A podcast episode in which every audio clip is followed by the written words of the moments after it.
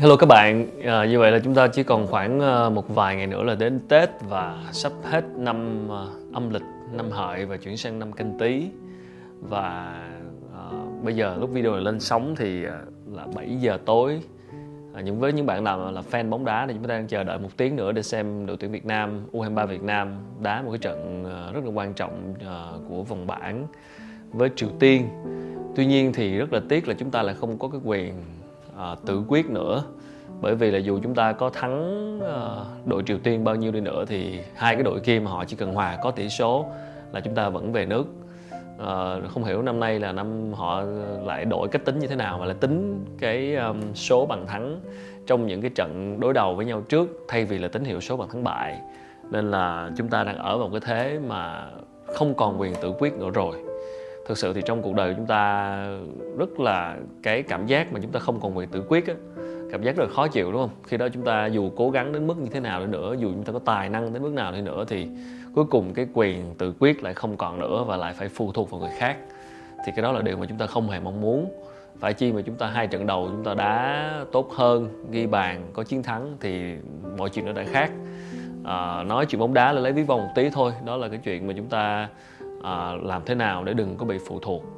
Bởi vì dù bạn có tài giỏi đi thế nào à, bạn có tự tin đến mức nào đi nữa nhưng ở một cái góc độ nào đó mà chúng ta vẫn không có quyền tự quyết tự chủ riêng cho mình thì mọi chuyện sẽ rất là khó khăn. Có thể bây giờ bạn thấy mọi thứ đang tốt mọi thứ đang rất an toàn mọi thứ đang nằm trong tầm kiểm soát nhưng mà cái quyền tự quyết cuối cùng không phải là mình thì khi có chuyện xảy ra rồi thì chúng ta mãi chỉ là người phụ thuộc. Và khi đó uh, có chuyện xảy ra rồi chúng ta sẽ thấy hậu quả nó như thế nào.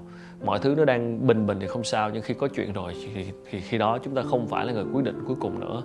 Cho nên hãy cố gắng làm thế nào. À, dù các bạn từ lúc đi làm mới bắt đầu đi làm đang làm thuê đi nữa thì làm sao hãy tìm kiếm một công việc nào mà cho bạn cái quyền tự chủ trong công việc.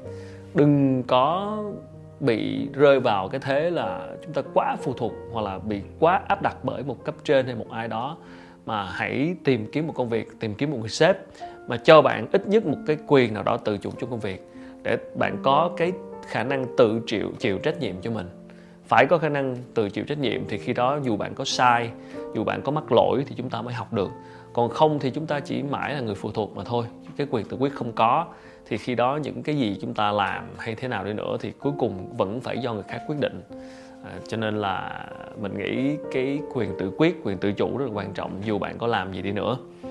Thì à, hôm nay à, mình muốn giới thiệu với các bạn về một quyển sách vô tình đọc được vào những ngày cuối năm của năm hợi thôi nhưng lại là quyển sách à, để xem là một trong những quyển đáng nhớ nhất của năm nay mà mình đọc à, một cuốn sách được viết bởi một bạn tác giả Việt Nam. Mình rất thích tác giả Việt Nam và mình luôn cổ vũ cho tác giả Việt Nam người Việt bởi vì chúng ta có quá nhiều sách dịch và thực sự không có quá nhiều sách à, của người Việt Nam tự viết.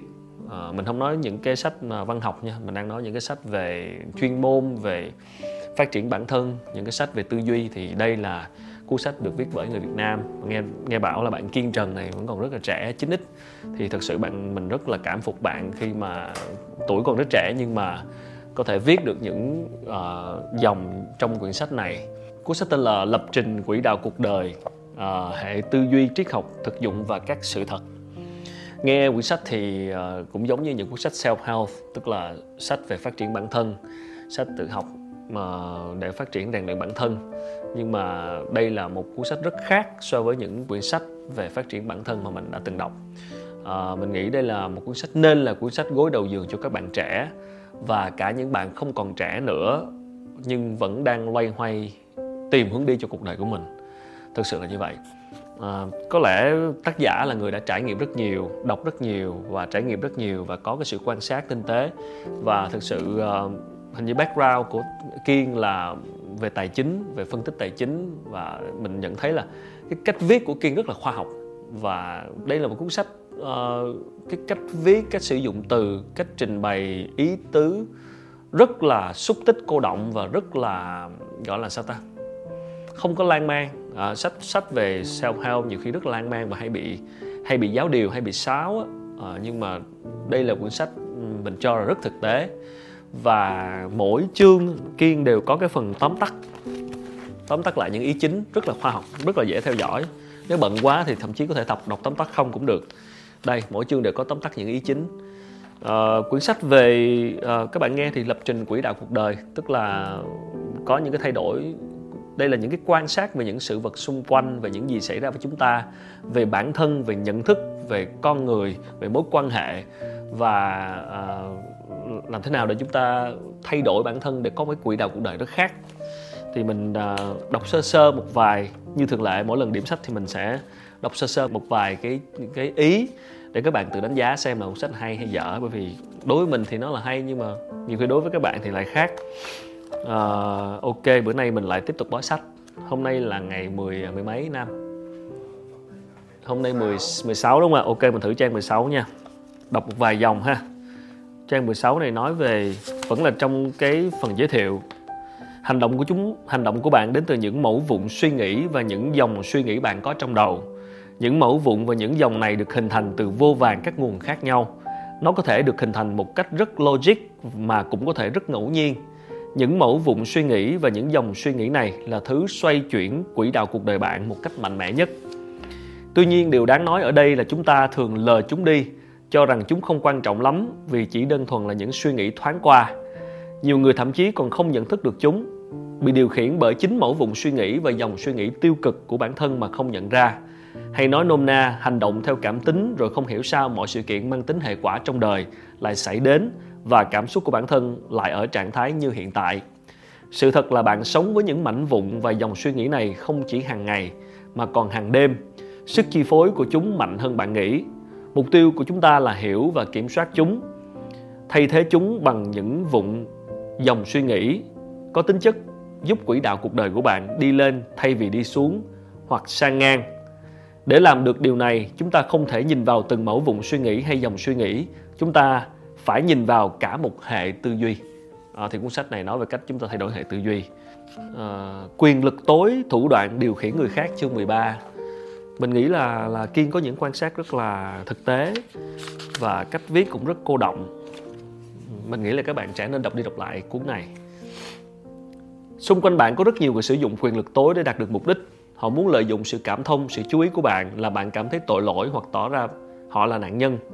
Bạn phải nhận diện ra mình bị lợi dụng càng sớm càng tốt để giúp bạn tự bảo vệ chính mình.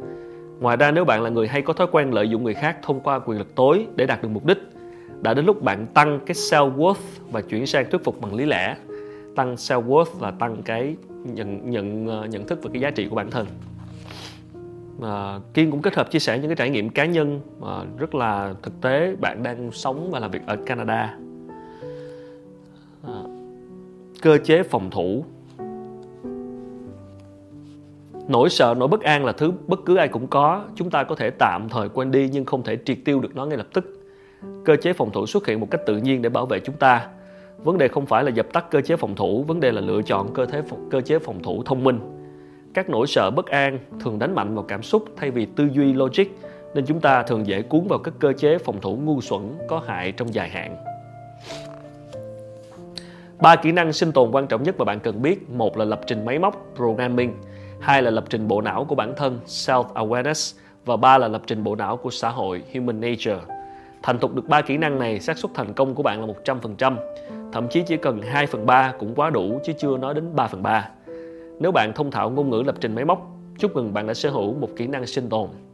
Phần lớn chúng ta không phải là nhà lập trình máy móc.